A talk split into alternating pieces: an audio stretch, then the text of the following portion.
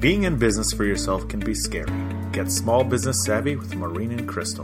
With 24 years of experience between them, join as they discuss how to work hard and work smart.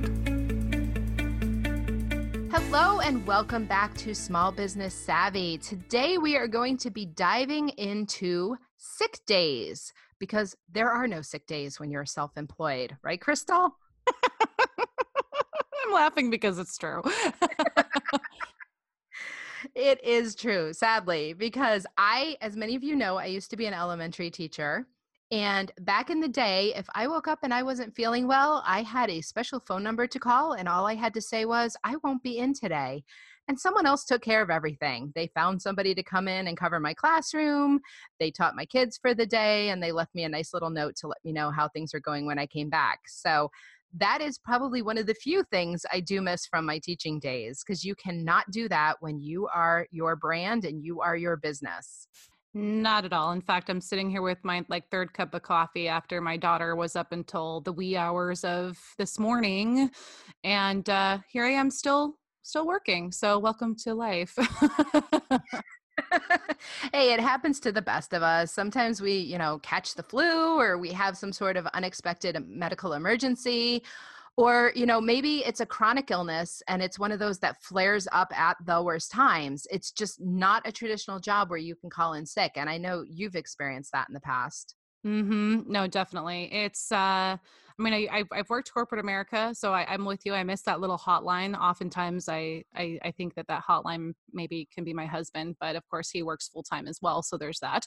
Um, but uh, yeah, when it comes to chronic illnesses, definitely, I understand that 110%. I actually um, i will i'll come from a perspective a personal perspective in this podcast episode of i am a fibromyalgia patient and fibromyalgia if you don't know is a chronic illness that they still do not quite 110% understand but they believe that it could be muscular. They also believe it could be just overactive nerves but long story short there are flare up days. So what do you do when these type of things happen you know you have a flare up if you are somebody who is suffering from a chronic illness or if you have the flu or you're just having a migraine or just an overall bad day. So, what can you do? First of all, you can put off or reschedule anything that you can. You guys, you have to remember that your health and your well being always, always comes first. I know it's hard because sometimes we have that little voice in the back of our heads that says that we need to make the money, we need to make this, we need to do that.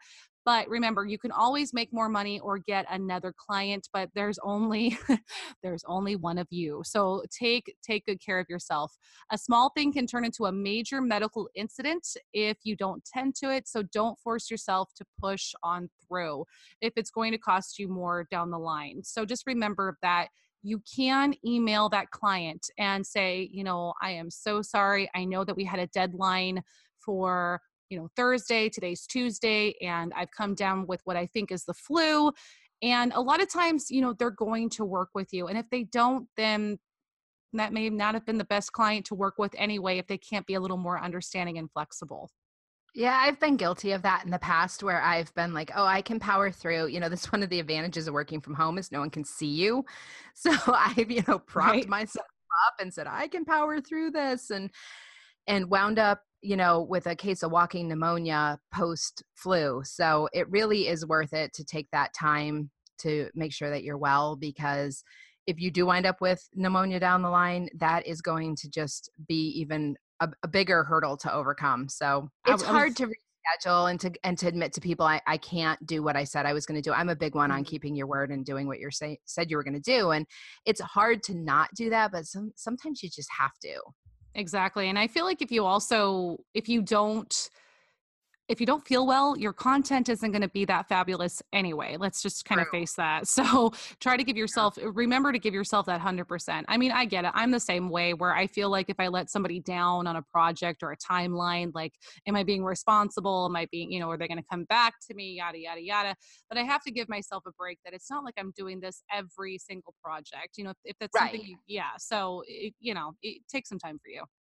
And if you have the kind of job where you can have a contingency plan, you know, just knowing that there are going to be mornings where you wake up and you're going to feel less than, you know, that can be a huge godsend if you have something kind of tucked away. And going again back to my teaching days, I joke about being able to call in for a sub. I actually didn't do it all that often because I would prefer to just sometimes it was easier to just go in and and deal myself than to have to you know put together plans and all that but what i did eventually do was i had a, a, an extra folder a subfolder that had a bunch of lesson plans in it so that if i was gone a sub could come in and, and cruise through the day without having to be an expert in any of the content that we were going over. And there were times where i kind of went in like feeling less than and i would pull one of those lessons out and use it myself because it was already done. So you know depending on what your business plan is and how it works if you are you had a day where you were scheduled to um, maybe put some content out on social media or you were going to publish a blog post, if you have some extra stuff that's kind of tucked away so you don't have to compose it that day, it might give you a little bit of extra time so you can rest. So maybe think through, you know, what would you do if you woke up and there was a day where you couldn't do what you were supposed to do? Is there any way you can have some stuff prepped just in case of that? That's a great idea and that's something that I'm I'm actually really focusing on right now because I'm realizing as summer is coming here soon as well, not just not those not feel good days, sometimes just those personal days that you need to take because kids are out of school.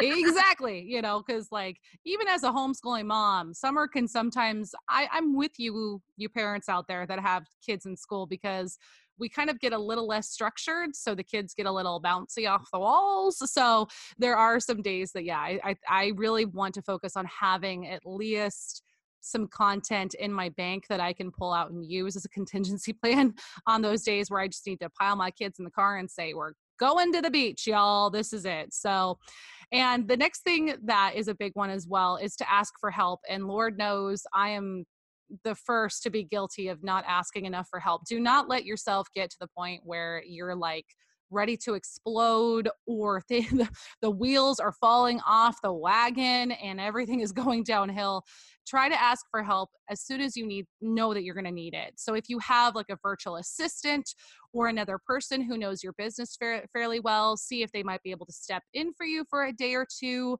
And then also you know make sure that you also reward them accordingly after the fact so they might be actually willing to help you again. So everybody i mean i know maureen and i especially we love starbucks we love our s bucks so grab them a starbucks card grab them you know i don't know maybe lunch or something or you know whatever the case might be just a little something to show them the appreciation that their help was very much needed at the point in time and it encourages them to feel like they might want to come back because they were appreciated that's the biggest thing is just appreciating the help that you have around you Absolutely. So, we are curious to hear how do you handle it when you have a sick day or you want to take a sick day? So please pop over either to our Instagram at Small Business Savvy Podcast or our Facebook page, also Small Business Savvy Podcast. And let us know how do you handle it when you have a day where you're just not 100% and maybe not producing the way that you normally would. And until next week, make sure to work hard and work smart.